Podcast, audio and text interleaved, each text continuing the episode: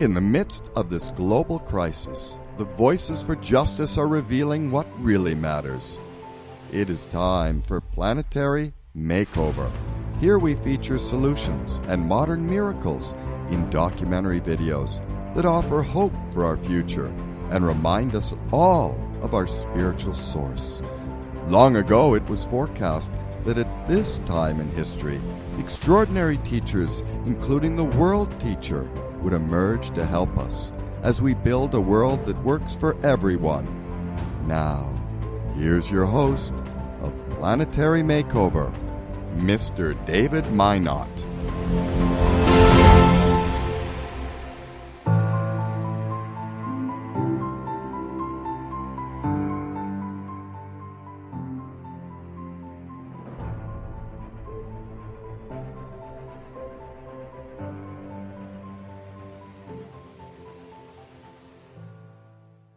Well, hello, everyone. We've got an astounding show for you tonight, today, this morning, depending on when you're watching, whether live or in the archives. And our first question is Have you seen the new star of Bethlehem in the sky? It goes by many names, but we thought we'd use that provocative title since that dovetails with Frances Oman's video clip from a larger show that she's working on. And it also dovetails nicely with the conjunction you've been hearing about in the news, in the mainstream news, where it often doesn't show up. That conjunction between Jupiter and Saturn, which is not only a astronomical, but an astrological event. But even though I do bill myself as an astrologer, I'm not going to get into that portion of it because everything's on the web now. You can just Google Jupiter conjunction Saturn and all that info will come up. And the interesting thing is that it is happening today. If you're on the West Coast, you will see it between, I believe it's between five and seven. And if you're watching live, this show is on at five. So you got plenty of time after the show to run outside. Don't do it now. Or you can look out the window if your windows are facing westward. And here on the East Coast, if you're watching live, it's now a little after eight, and it will be viewable in the western sky as well, in the lower western sky, between eight and 10. So if it's not too cloudy out there, and I didn't check to see if it was clear, I think we got a few clouds here. Um, and I'm in Boston right now, um, but maybe we'll get a clear shot later on. But the part of the other reason I'm so big on it is because of my own personal experience taking pictures of this phenomena since let me think the first week in January of of 2009. Now, the video you're going to see tonight is a segment from a larger piece, as I said, that Frances is still working on. And you'll actually get to see Frances in this video, which is a rare treat. And this is called Countdown to Now quantum leap for planet Earth. This is some a project that Frances has been working on for some time, so we're eagerly awaiting the results. So this is just a, a segment, and keep that in mind while you're watching it. You'll get the bigger picture when she completes it, and we all get to watch it in the very near future. So, as I said, this is this conjunction is coinciding with our show tonight, which is about a star, in quotation marks, and Christmas. Now, this conjunction, I'm told, happens about every 19 years or so. However, it's not this close and it doesn't happen at night. So, this is really the first time in, what did he say, 800 years? One news report, the BBC said 400, another one said 800. I'm going to go with the 800. 800 years, and that was in the 13th century, and you won't be able to see it again until, let me think, about 80 years from now. Or maybe I'm mistaken. Maybe it's 60 years from now. Yeah, 2080. And I'll be 120 something years old by then, so I'm not sure I'm going to be around. So I'm going to check it out this time, and I hope you do too. Now, what do you think about the timing? Is it coincidence? Is it happenstance? Was it meant to be? I'm going to leave that up to your own speculation, but better yet, to your own intuition as to whether or not these things are happening at Christmas for a reason. Because some have speculated, speaking of speculation, on the Main Street News that this is what they saw over the Middle East 2,000 years ago. And that's what the so called Star of Bethlehem was just a conjunction between Jupiter and Saturn or some other planets. We're going to postulate that it is something more than that. It was then, and it is now. But remember, too, we're not here to convince you of anything. We're simply presenting this information. What you do with it is strictly up to you. It's for your consideration only. But we would ask that you try and watch with an open mind, which everybody thinks is easy, but you know, a truly open mind is the rarest thing on the planet. Most of us, when we encounter something new, we run it by what we already know. If it agrees, we accept it. If not, we reject it. And why do people do that? Well, it's a lot of work to accept something new. It means you have to change the way you think, the way you look at things. And, excuse me just a second. I'm hearing noises here, and I want to make sure all those devices are shut off. And as I said, people will um, people will accept things that are part of the status quo. They don't want to have to change their life. They don't want to have to change the way they think or what they believe, whatever that may mean, or what they view as fact. And so people are quizzically, they're sort of um, peculiarly is a better word, peculiarly resistant to new ideas.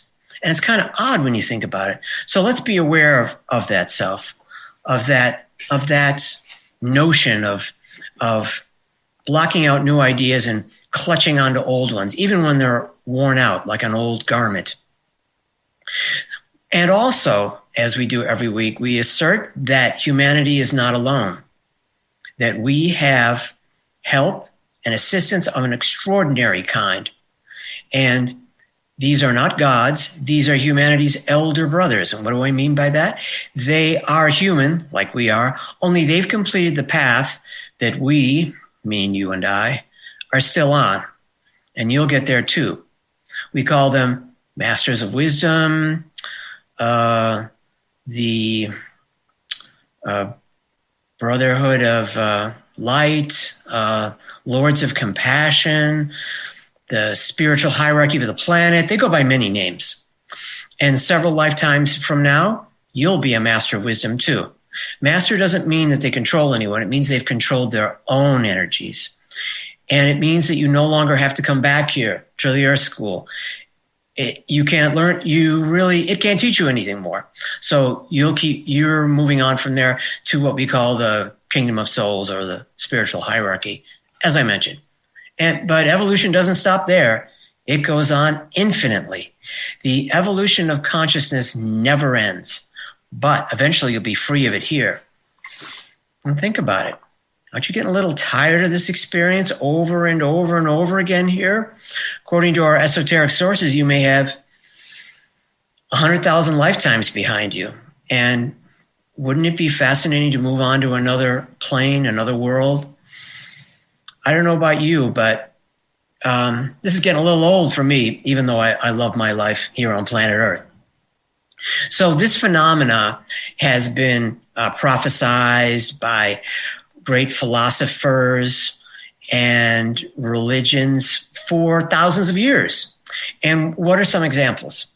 Well, the world teachers awaited by say, for instance, the Muslims as the Imam Mahdi, the Jews as the Messiah, the Hindus as the latest incarnation of Krishna, by Christians as the Christ, and by the Buddhists as the Maitreya Buddha. They at least got the name right. But as the world teacher has said, don't look for gods. These are human beings like yourself, simply perfected human beings who have powers that we don't possess yet because we're not fully self actualized. But technically, you could do that in the blink of an eye. And I'd love to see somebody do that without, without having to go through all these lifetimes and all these changes. I'd love to be able to do that. So, none of this, as I said before, are you expected to believe. You can let it all go in one ear and out the other. It doesn't matter. What matters is what you know and what you sense to be real. We're coming out of the age of Pisces and into the age of Aquarius. And for those of you who are chuckling who remember the song from Hair, Age of Aquarius, that was, remember the, the title of the song, Dawning of the Age of Aquarius. The Age of Aquarius didn't technically begin till about the year 2000, and it lasts 2,150 years. That's over 2,000 years of peace, love, justice, synthesis, ecological restoration, world peace, justice for all, and everyone's basic human rights being honored and fulfilled. This is what we're on the verge of. We're on the edge of an age of enlightenment. It's not the end of the world. It's the end of an age. And considering what it was like, good riddance to that age. I'm sure you're all ready to welcome the new one. And when, uh, as I mentioned, when I mentioned Aquarius and Pisces, each of these astrological signs and all of them have a two word moniker. For Pisces, it's I believe. So we just came out of the age of I believe. For Aquarius, it's I know. So we are in the age of I know, so to speak in the age of where people need they need proof. They don't just need you know blind belief. They want to know. And so we have to provide that for them. And since what I'm presenting to you is all, mm, let's call it theoretical at this point, feel free to be as skeptical, disbelieving, um, cynical, and um, dismissive as you like. And feel free to laugh at it too. Laughing's always a good response to just about anything.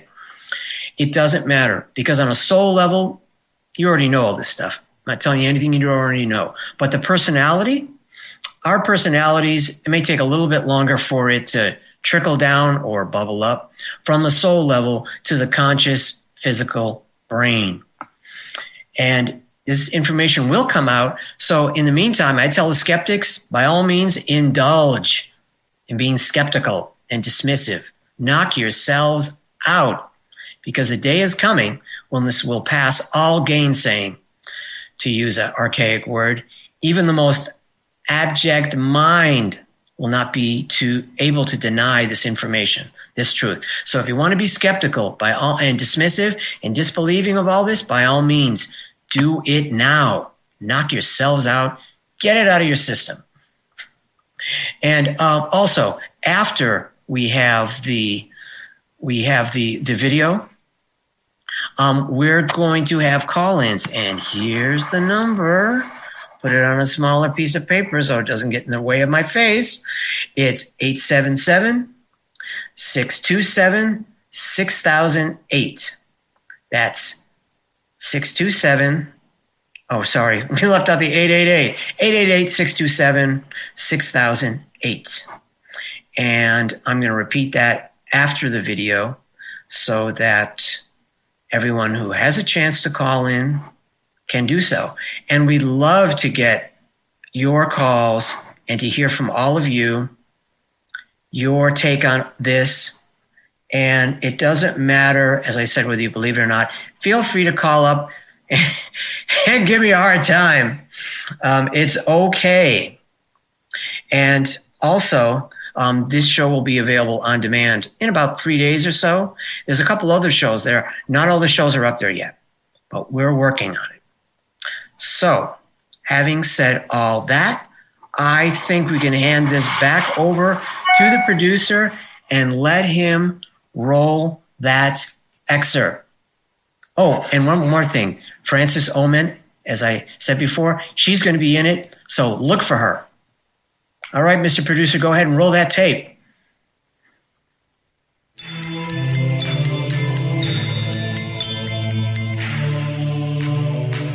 I came back from a trip with my family one day. At midnight, we pulled into our street and parked our car. And as I got out of the car, I realized there was this unbelievably bright object hovering, it seemed, above my street. It didn't really look like a star because it felt like it was too close. It felt like it was just, you could just reach up and just touch it. It was so close.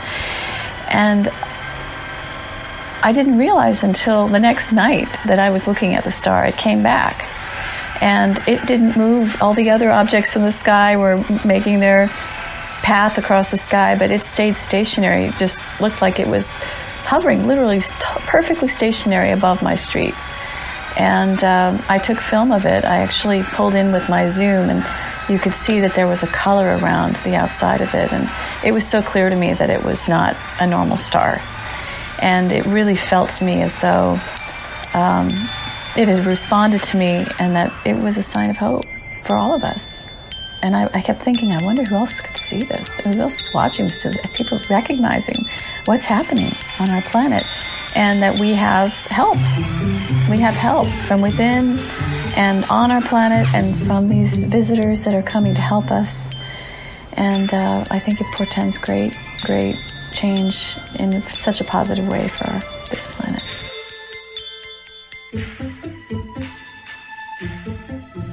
Just before Christmas on December 12, 2008, the media of the world received a press release sent from Benjamin Creme, the editor of Share International Magazine. It said that in the very near future, people could witness, day or night, a large star like luminary which doesn't stay put. Creme asserts that it has been manifested in a similar way only once before at the birth of Jesus. Could humanity's great crises have brought forth spiritual help as it did in Bethlehem? Thousands of YouTube videos of this new, inexplicable star started to show up on YouTube shortly after the Share International press release. And they keep showing up in the sky and online. It appears inside of Earth's atmosphere. It can move, spin, pulsate, and blink. It can change size and shape. It can be round, diamond, or hexagonal. Can change its position in the sky. It can get closer. And it can recede at speed. It is very bright and sometimes the only star visible. It can radiate bright colors, often in quick succession. Mr. Creme writes that enlightened beings on other planets are very worried about our planet and that with their superior love and technology, as they did before in Bethlehem, they are now doing it again. This time there are four of them placed around the planet so every eye can see them.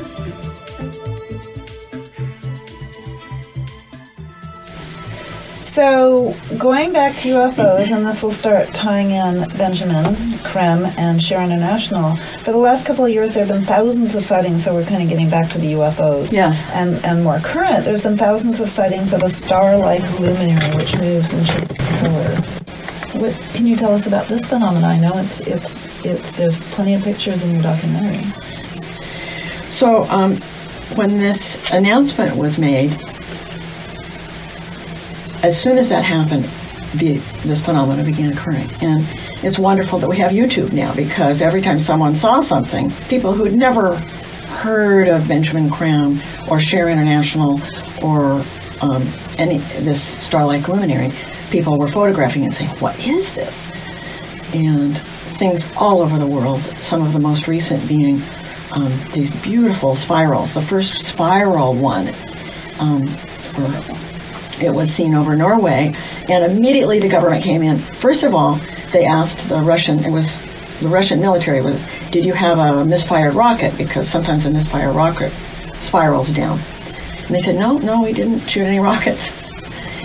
And um, within hours, CNN and Fox were saying, no, it wasn't, it was a misfired rocket. And they had stock footage from the government of what a misfired rocket looks like, which, first of all, is quite different.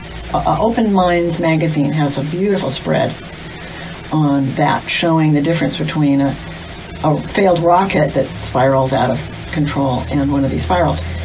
But Benjamin Creme, when asked, um, well, was this one of the stars? He said, yes, it was, and there'll be more. And indeed, there was another one identical to that over um, Australia, and another one over Canada, I believe. Um, and then the most recent amazing one, um, with all of the activity that's happening in the East, was in the old city of Jerusalem, over the Dome of the Rock on Temple Mount, which is a holy site.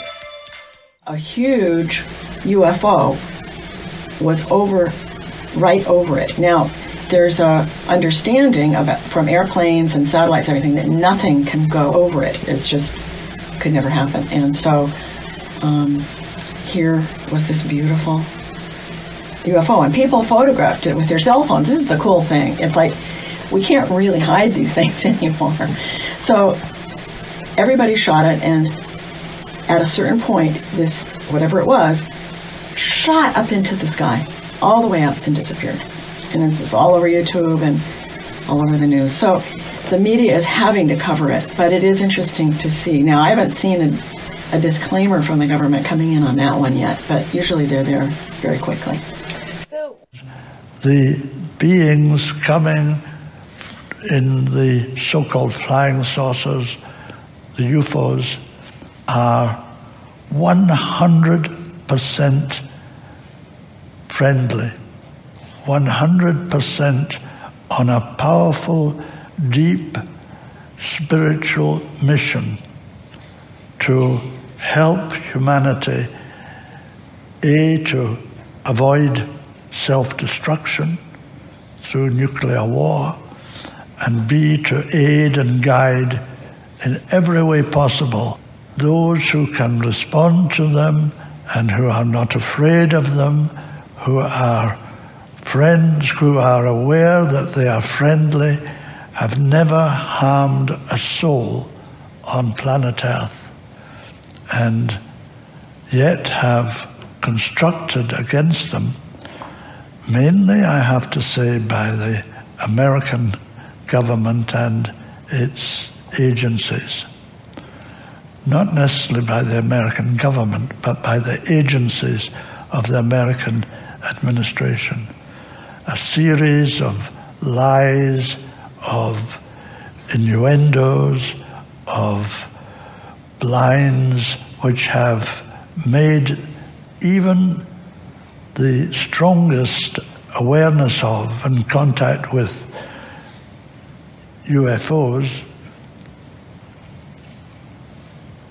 such a nonsense to the majority that most people who have any kind of experience with the space brothers are too afraid or too embarrassed, too shy to do anything about it.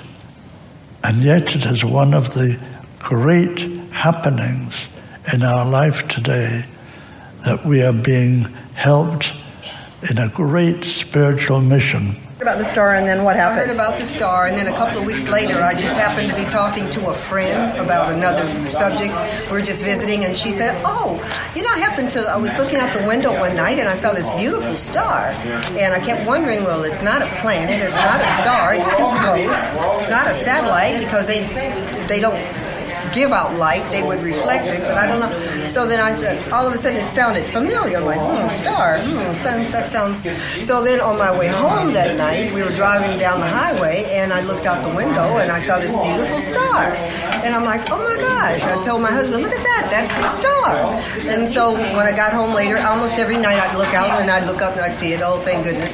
So I was talking to another friend on the phone one evening, and I told her about the star. So while we were talking, she goes outside. She says, I see it. Oh my goodness. It's got those beautiful rays shooting out from it. And hmm, it's not my glasses or the mirror, the uh, window. It's really there. I said, yeah. She said, I haven't seen anything like that since Jesus. And I'm like, okay, that's beautiful. That's the star. So, but one day, I, one evening, I drove home and I got out of my car and I'm, I was looking for the star just for some consolation, and I didn't see it. I'm like, oh my gosh. So I walked to the door and I looked up, and there it was. So made me feel better. What did it look like? Well, it's just so bright and beautiful, and it, it, there's like rays shooting out from the points. There seems like there's about seven or eight points on it, and there's light, rays of light that shoot out from that. So that's been my experience with the star. And I talk to it sometimes. So thank you. I'm a person who's spent his life working uh, with science and technology. Uh, got um, degrees in science from Berkeley and uh, systems analysis degree from the university, from uh, the Air Force Institute of Technology. I spent some time in the Air Force. So I was familiar from being in the Air Force with the concept of UFOs and um, the fact that many pilots had seen these kinds of things. So it wasn't something that I thought was uh, non-existent, but I never personally had any experience with anything like that, and uh, certainly was the kind of person that didn't jump to conclusions about anything without going through the scientific process and uh, having you know good evidence. So uh, we, were, we were in among a, quite a few tall trees, and we walked a, a path where the sky behind some trees was exposed, and sitting right there, just motionless, was a bright round object. It just blew my mind. You know, I I would say it looked, you know, like maybe at the end of my hand, that big. And uh, I remember thinking at the time, "Wow, this is really great."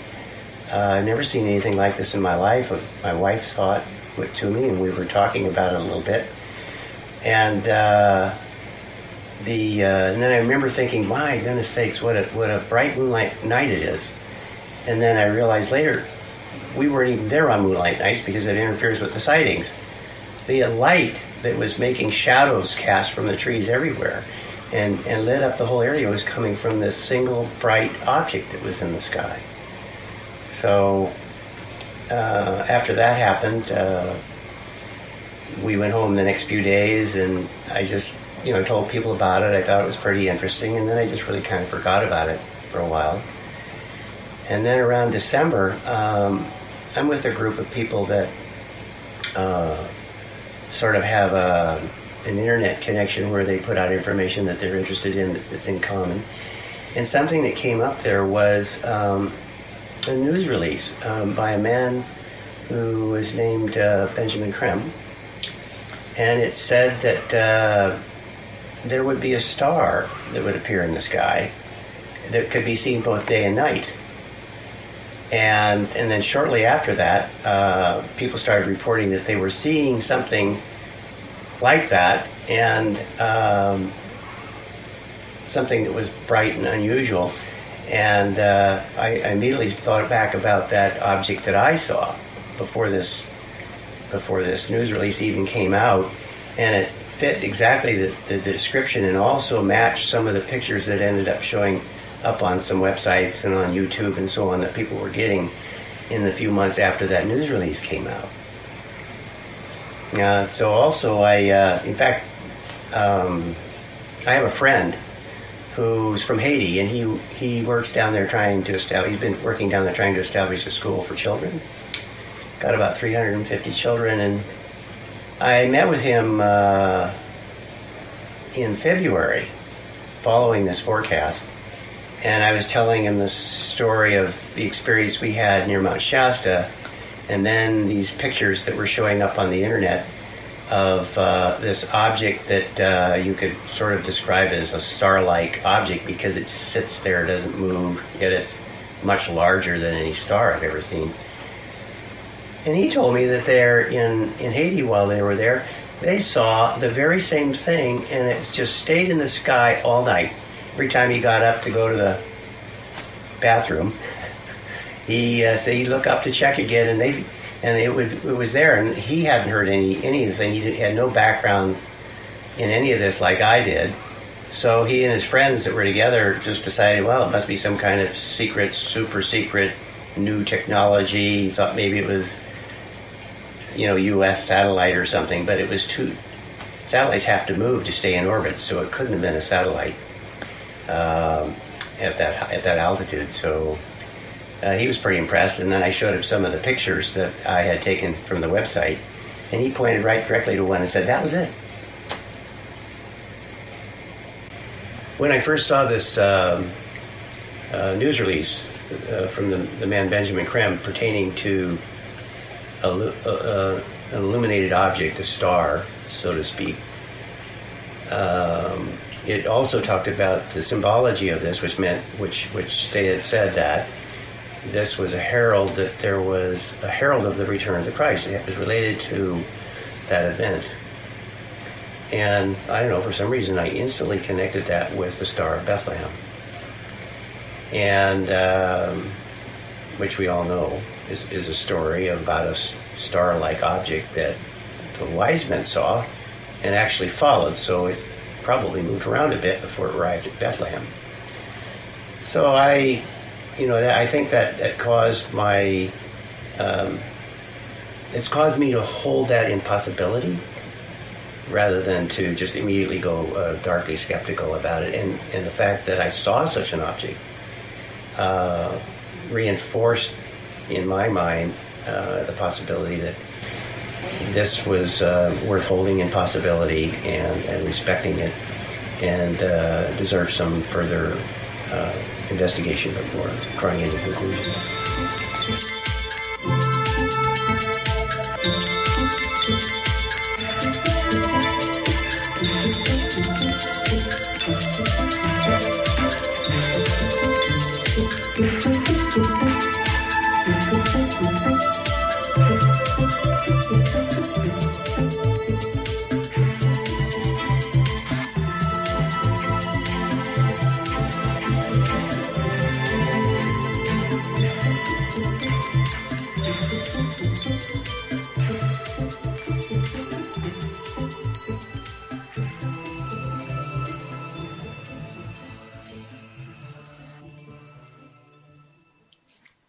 Pretty thought provoking, eh? Have you seen anything like that before? Well, we're hoping now that, having seen this, you will consider calling in. There's the number again. Remember, that's 888 627 6008. And, you know, speaking of the little clip that Frances provided us with, interesting that that woman who was talking about it pointed out that planets reflect light, as do satellites. They don't give off light. Only a star does that. And this was too close to be a star. And I've, I've talked to my friends about this for years. I was always fascinated with UFOs. But since this phenomenon began in 2008, I've been talking about it nonstop. And I make I poke fun at myself by pretending I'm someone in the third person saying in the third person saying UFOs, Space Brothers, really?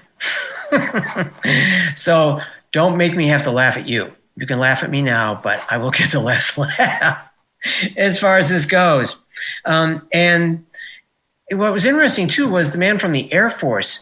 Now we know that across the planet, nearly every government that has any information on UFOs, and most of them do on sightings, have released footage, documentations, still pictures, testimony from people who have no interest in esoteric studies, aren't members of our group, aren't UFOologists, however you want to say that, or any of these things.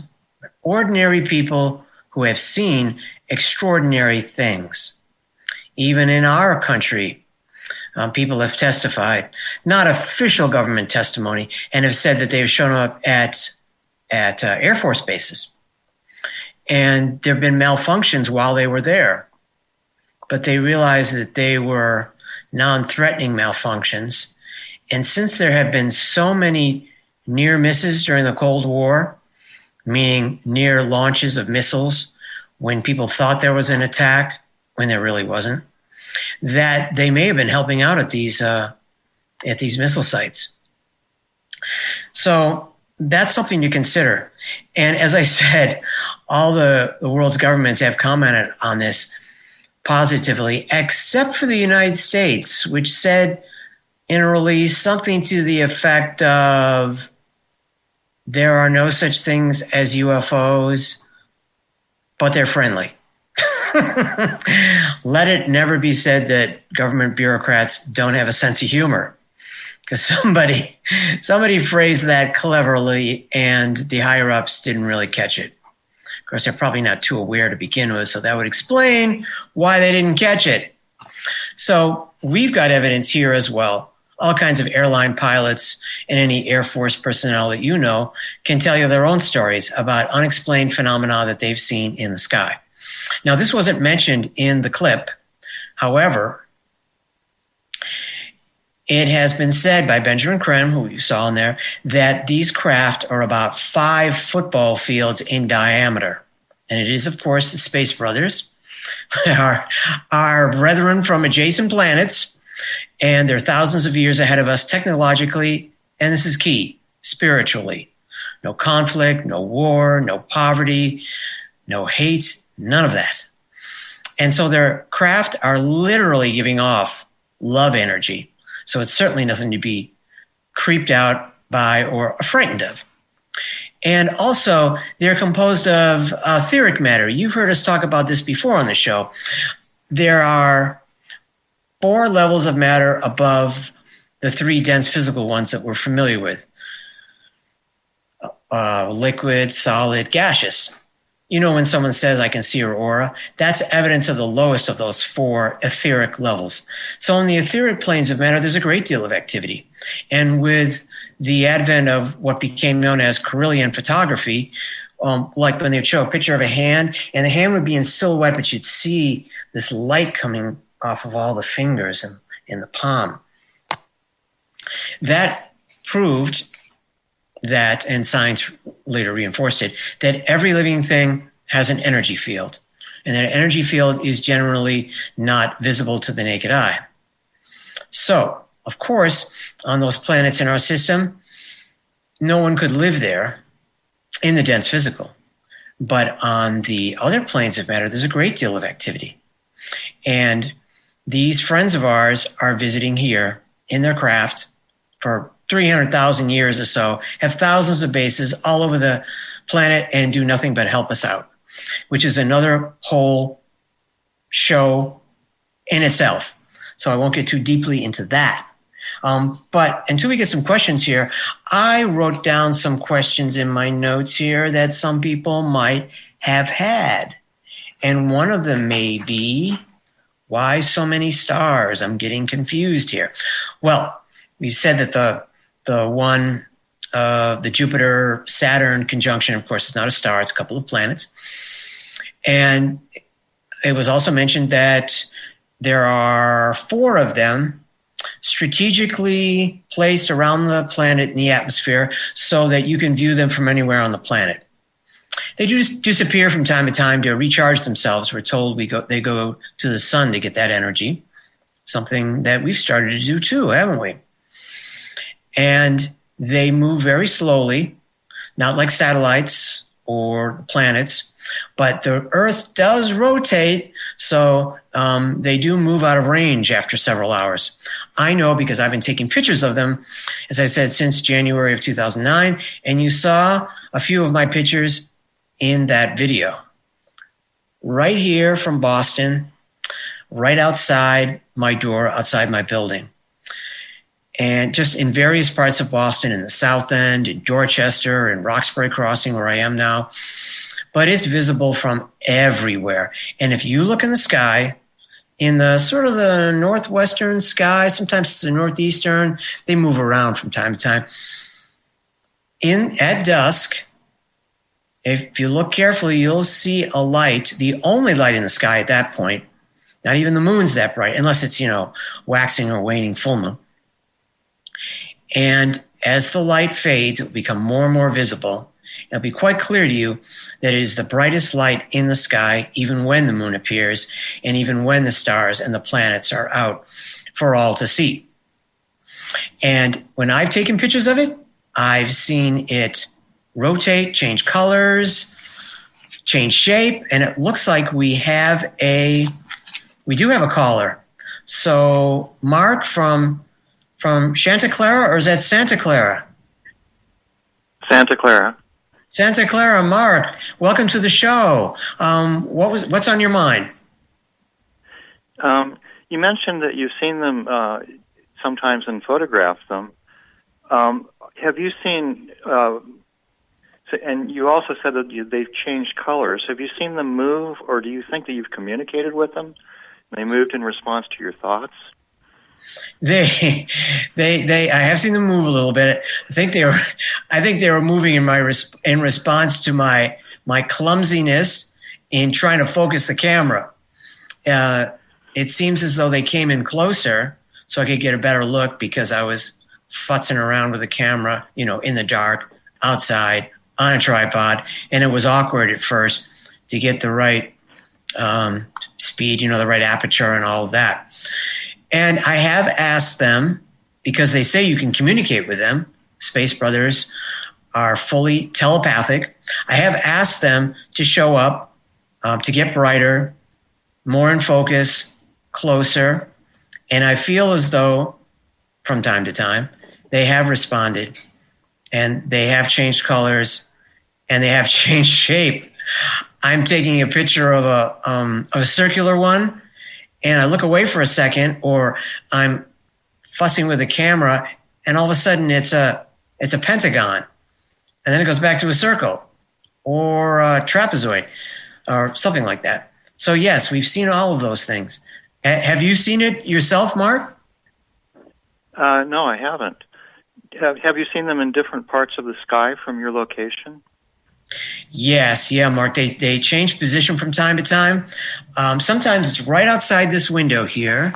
If I could just turn for a moment, that window right there.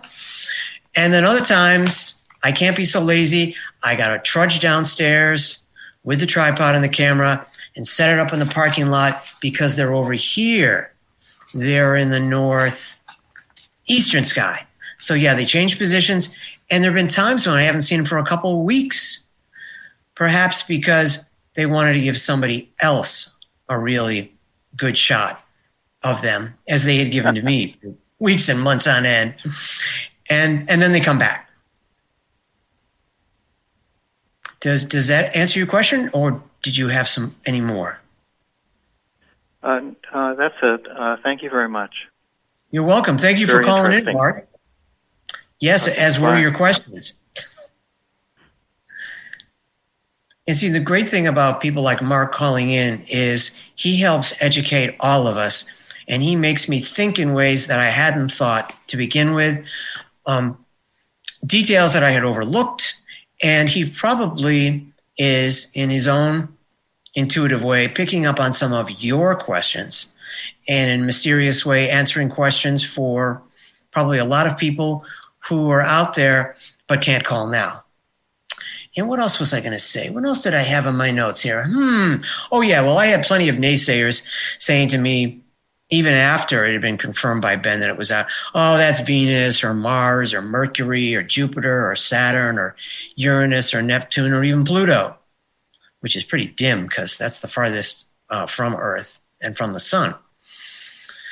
People don't say that so much anymore but uh, they have gained, they have increased in curiosity and in response. People seem to love the pictures, even if they don't have any experience or background of seeing it. Um, people respond to them because I believe that the, and here we go with that belief part, um, that the, or I should say, I think that the pitch, just the pictures of them are giving off positive energy. So just gazing at it is a great experience. And what about um, what about historically? Going back to the whole Star of Bethlehem, our esoteric sources had told us that that original Star of Bethlehem was really a spacecraft too. Space Brothers part of the spiritual hierarchy, wanted to help herald the coming of uh, the world teacher for that age, particular age, Jesus. And so they're part of his uh, PR group, so to speak. And you know, Neil Young wrote a song called Star of Bethlehem. Have any of you heard that? It's a really pretty song that he does with, in a, a duet with Linda Ronstadt, I believe. And at the end of the song, he said, maybe the Star of Bethlehem wasn't a star at all. And back then, when I first heard it in 1977, that really annoyed me. I'm like, what's he talking about? Now I know what he was talking about. I think he knew what he was talking about.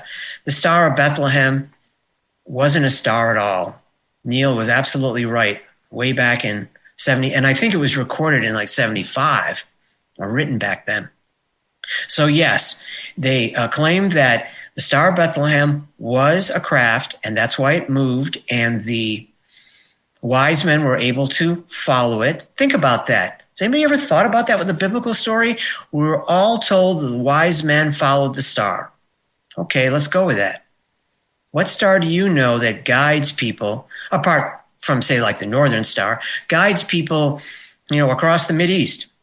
And it's said, too, at least I think this is what I heard, that those three wise men were masters of wisdom. Makes sense, doesn't it? That they would know about this sort of thing. So,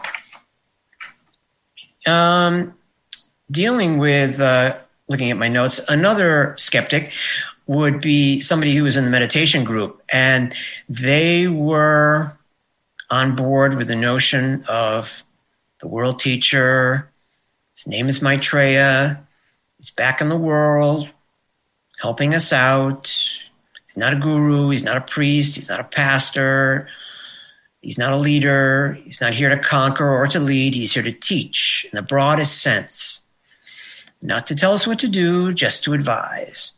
But when he heard the story was connected to to UFOs, that was the last we saw of him. That was a little too much for him. And it's probably a little too much for some of you too. And that's okay. Doesn't matter. Let it be too much. Let yourself be skeptical. Skepticism protects you from a lot of shysters out there. And this way, it'll give you some more time and more leeway to research this on your own. And speaking of research, look what I got for you. I would highly recommend this book by Benjamin Creme. Oh, and I should probably have this up again too, shouldn't I? I should have that up too. The telephone number 888 627 6008. This book right here, The Gathering of Forces of Light, UFOs and Their Spiritual Missions by none other than Benjamin Creme, with his painting on the cover entitled Pluto Routed. That's the black shape you see going down the side. Excellent book. You can find this online many places. Oh, but one we wanted to tell you about is this one right here. That's a site where you can get a lot of interesting Share International material, including audio material. That's share ecart.com. Share ecart.com. And not only is this fantastic, and by all means, look that up The Gathering of the Forces of Light UFOs and Their Spiritual Mission by Benjamin Creme. That's a great one. And have any of you heard of Gerard Aartsen? That's Artson with two A's, the word art with two A's, and Sen, S E N. He's Dutch and he's written a number of books on the subject, which are absolutely fantastic. And I can attest to that because I've read most of them myself or are in the process of reading them. And you can find him on Facebook. Ask him questions. And he also has his own website. So if you Google his name or whatever search engine you choose to use, you will find him, Gerard Aartsen. And that's only one of his books. Let me show you the rest. Oh, we've got another caller. Let me stop babbling. Silito, Silito from Seattle. Silito, welcome hey, to the show. Hello. Thank you. What's, what's on your mind? great show. Thank you. Oh, I wanted to uh, comment. You know, Benjamin Creme's he has. I'm familiar with his writings, and he certainly has emphasized that the visitors from outer space to this planet are are here with very positive intentions. Uh, in, in fact, he's mentioned that ninety percent of their work is to neutralize nuclear waste in our environment that our instruments cannot even detect, and yet there is a, just enormous, you know, just very serious presentations, and I've seen them.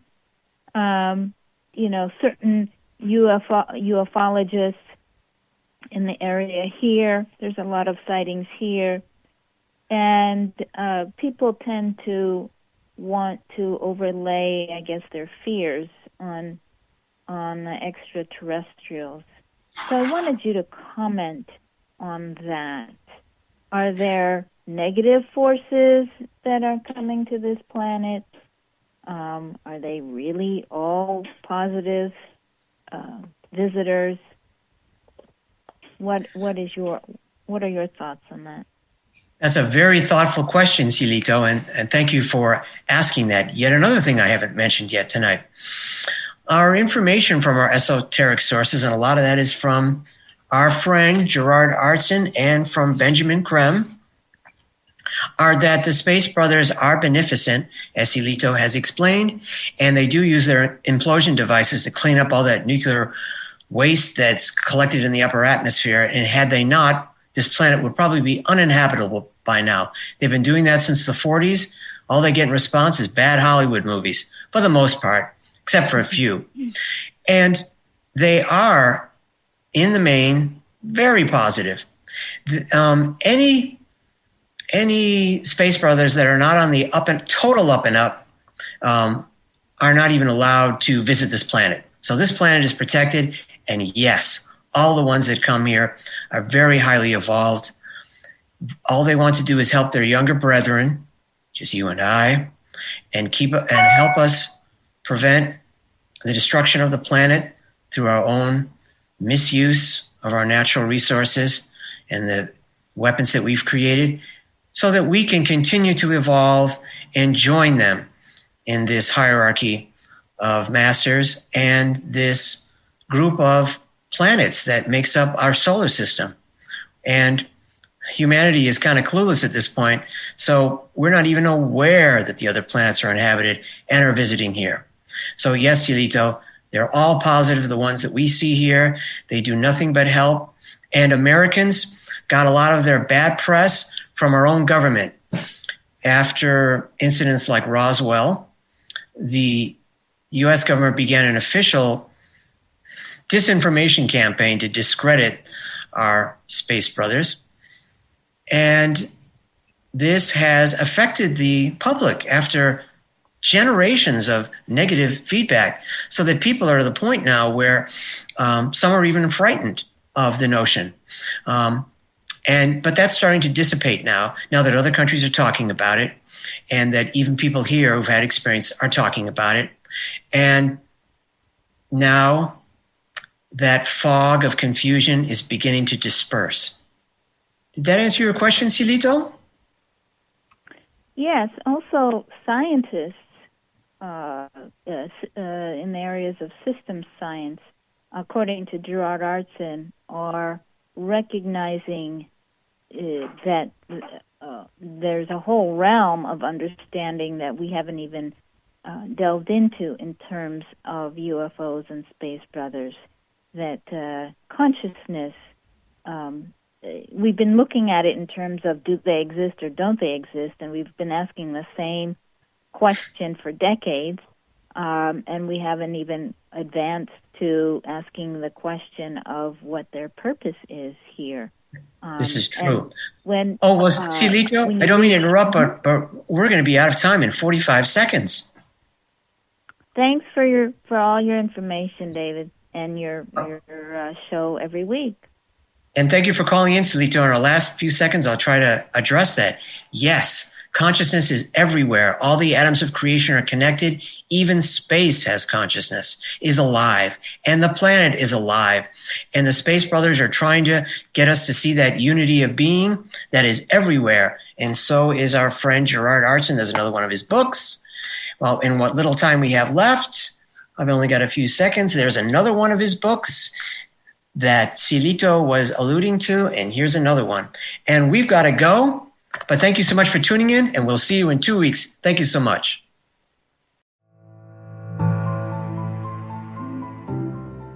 Tune in right here in two weeks for the next Planetary Makeover Show as we watch and discuss another video by Frances Oman in light of the timely and non denominational ageless wisdom teachings that will fill your spirit and inspire you with hope for the future a world that works for everyone.